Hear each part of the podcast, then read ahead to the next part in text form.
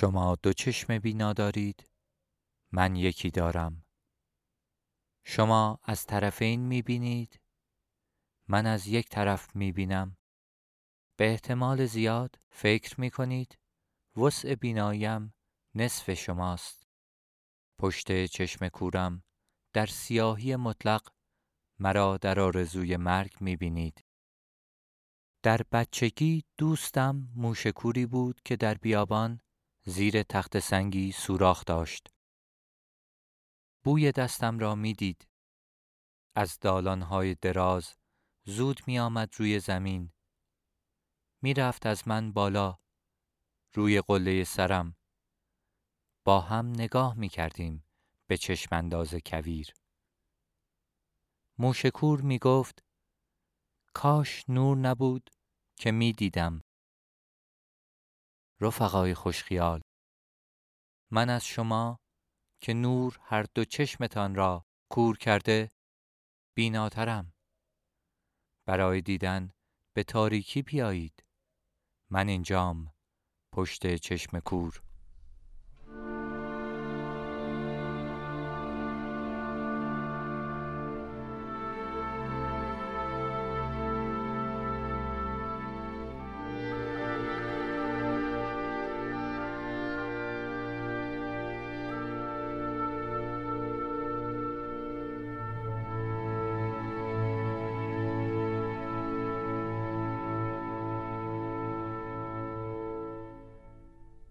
سلام دوستان من مهراد بزگر هستم. به پادکست داستانی من خوش اومدید. شما به اپیزود بیستم از رمان پادکستی متوری گوش می‌کنید. خطابه ای که شنیدید از جاوید خان بود که در کنار آتشی که شب در جنگل درست کردند برای رفقاش حرف می‌زد. پشت نور آتیش ظلمات شبه جایی در تاریکی گروهی که ما هنوز نمی‌دونیم کیند در تعقیب جاوید خانند. کوری یک چشم جاوید خان مادرزادیه. یک پیرزن شورابی از زنهایی که در زادروز جاوید در اتاق زایمان بودند زنده است و اعتراف می‌کنه اون بدترین و دردناکترین زایمانی بود که در عمرش دیده.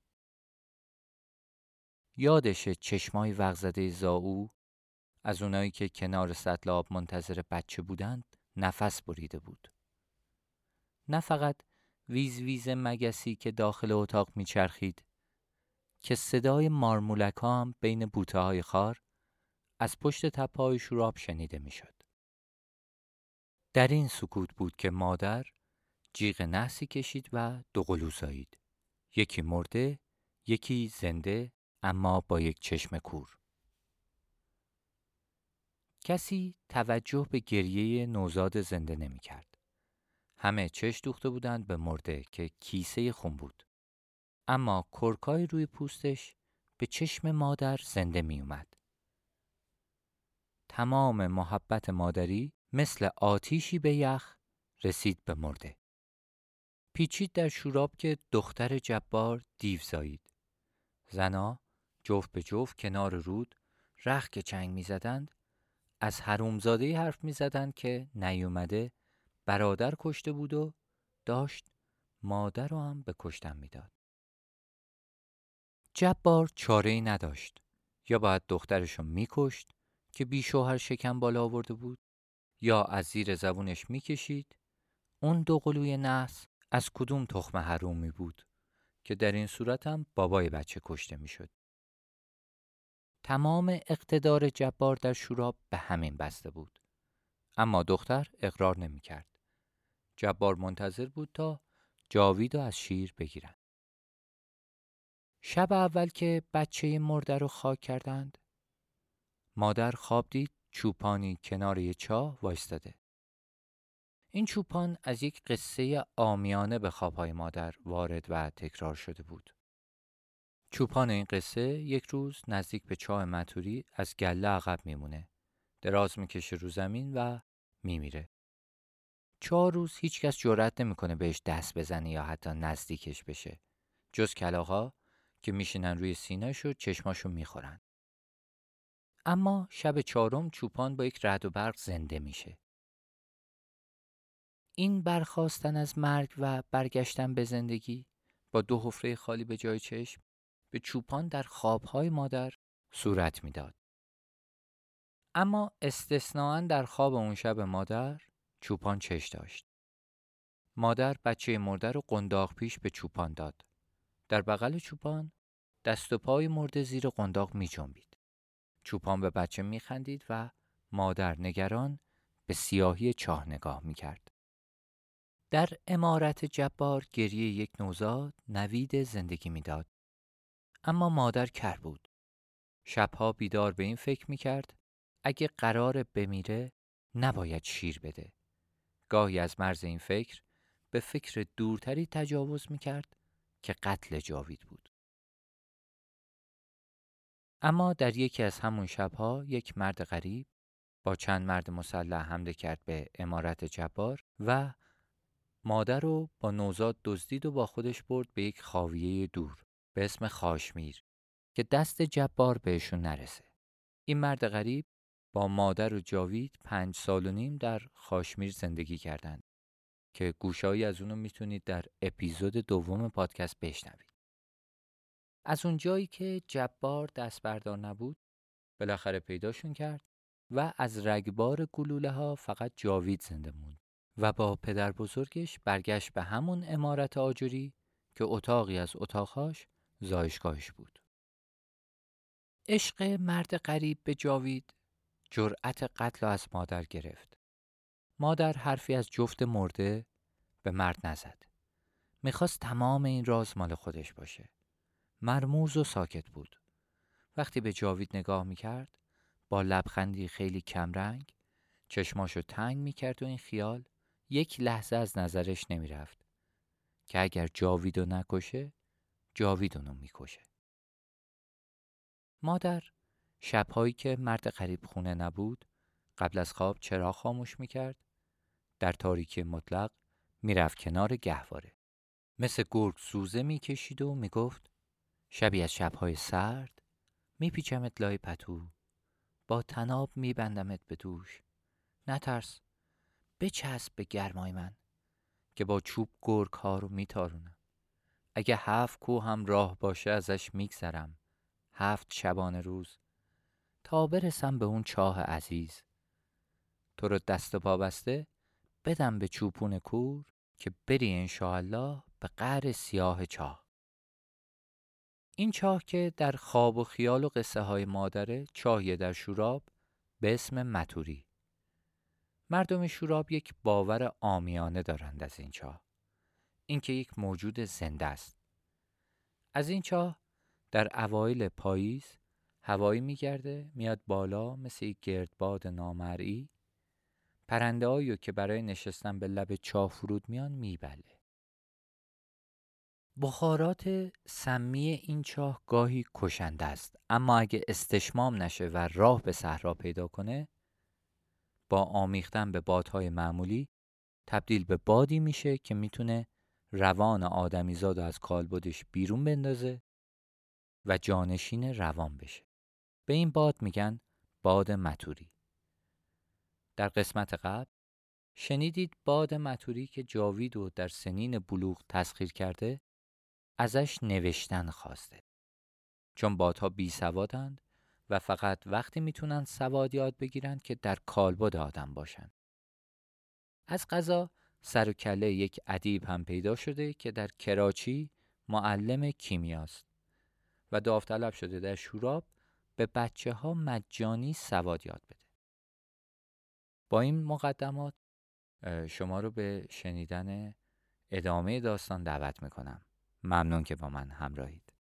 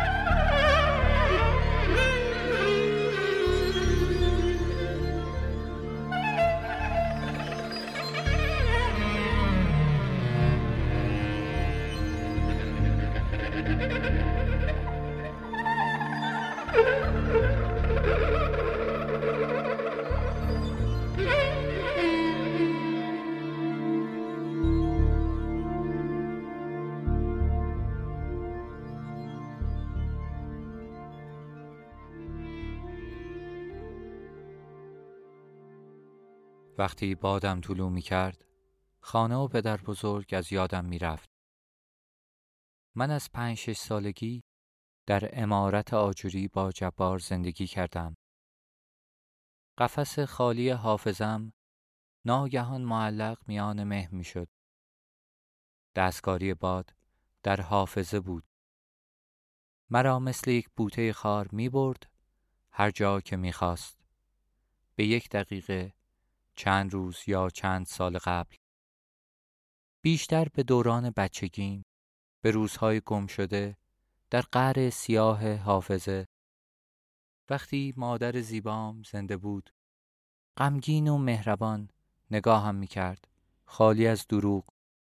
دماغم مورمور می شد نوک موهاش که می خورد به صورتم. این دهش باد بود.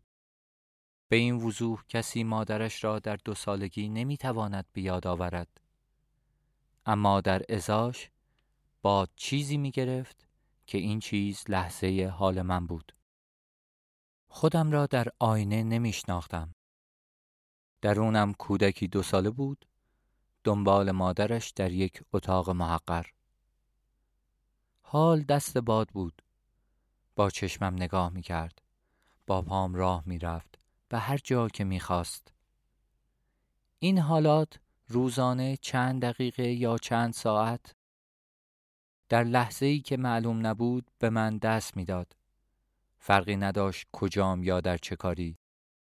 ناگهان سر می رسید. از خود بی خودم می کرد. ترس داشت. این خلصه ناخواسته. تمام روز بیکار می ماندم در اتاق تا آن لعنتی برسد و بگذرد. آن روز مهم هم که ادیب امان گرفته با خری سفید به شوراب رسید من در اتاقم بودم. دلم پر می کشید با دیگر بچه ها به خوش آمد معلم روستا بروم یا با عشقم چشتلا در کلاس درس دیدار تجدید کنم. اما شناخته بودمش. چش داشت بروم بیرون. تا زیر اولین سابات باز زمینم بزند. روز اول مدرسه با دهن کف کرده گیج و گنگ نمی‌خواستم ظاهر شوم. خرخاکی آمد دنبالم. نفس نفس می‌زد. چه نشستی که دو جیب خرجین خر کتاب آورده؟ روش یک تپه رخت و پخت. نرسی سهمت را می‌برند. گفت و کک به تنبانم انداخت و رفت. گفتم هرچه بادا باد. می‌روم زود برمیگردم. از امارت خارج شدم. از چند کوچه به دو گذشتم. گذری جز سابات سید نداشتم که روشنترین وقت روز هم گوشه های سیاه داشت. این سابات بعد از سرازیری کوچه‌ای بود که به آن رسیده بودم. هرچه نزدیکتر سوسپاتر می شدم. قلبم دهل می زد. داشتم فکر می کردم برگردم که صدای هیستار در گوشم گفت چشم ببند و بدو که باد به تکت نرسد. مثل برق روی پنجه سبکبا چشم بسته از سابات عبور کردم. مردها پیر و جوان زیر درختی سایهدار چپر می زدند. ظهر بود و سایه ها کوتاه. شال و پیراهنها همه خیس عرق. تخته سیاه از میخی بلند به درخت آویزان بود. خر سفیدی با تنابی پوسیده به درخت بسته. زنها از بیابان برای خر بوته می آوردند. ادیب خرجین کتاب را گذاشته بود زمین با دست روغنی زخمهای پشت خر را می مالید. بچه های زیادی از دهات و روستاهای دیگر آمده بودند. آنها هم طرفی مشغول کار چوب و هیزم جمع می کردند. نمی‌دانستم در آن گرما چرا.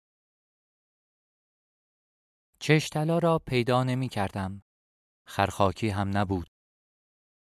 ادیب از بخچه‌ای که هر جزءش با وسواس کهنه پیچ شده بود دیگچه مسی و لوله شیشه‌ای درآورد و صدا زد تا بچه ها برگردند. همه نشستیم پای تخت سیاه سه ساله تا نوت ساله ادیب با گچ روی تخته نوشت یک آی با کلاه و یک به شکل قایق روی آب. اولین درس که آب باشد وای به آخرش. ما با آتش شروع می کنیم گچ را انداخت زمین از چوب ها کپهی پای تخت سیاه ریخ روی هم. دو تکه چوب صاف برداشت گفت به ما از بالای این آسمان تا دل هر چوب و سنگ از آتش است. اگر جاهلی چوبی بردارد. بگوید آتش کجاست؟ می‌گوییم درون این چوب است. استخراج باید شود. چارزانو نشست. دو چوب را مالید به هم. با رقص دستی تند. دود سیاه که برخاست. کنده ها را گذاشت روی خاک چوب. دمید و عقب رفت. آتش از دل چوب ها گرازه کشید. زل آفتاب شعله ها محو بود. زبانه زرد لحظه ای ظهور می کرد و می رفت. ادیب ساجی گذاشت روی آتش. گفت تا این گرم شود بدانید که آتش از این عالم نیست. او را به اکراه اینجا آوردند.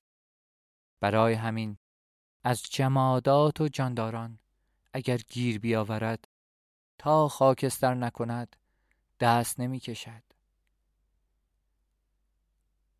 کنار لوله ها چند شیشه تیر رنگ در بسته روی زیلو بود.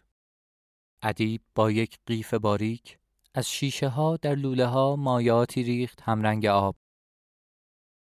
اما تا این مایات درون ساج مخلوط شدند ادیب در انفجاری از ابری سبز و سرخ و سفید غیب شد وقتی دیگ از جوش افتاد سر جاش بود. مفتولی مسی نشانمان داد. دست به دست کردیم تا همه ببینند. با یک انبر بلند مفتول را گذاشت درون ساج. گفت تا ده بشمریم به ده نرسیده بودیم که مفتول مثل سیم سفید شده بود و می درخشید. ادیب گفت در آتش قدرت‌های آن دنیایی است. از علمها اگر کیمیا بدانید مالی جمع می کنید که خلفا هم به خواب ندیدند. تخت سیاه را بندازید در آتش تا سواد را درست به شما بیاموزم.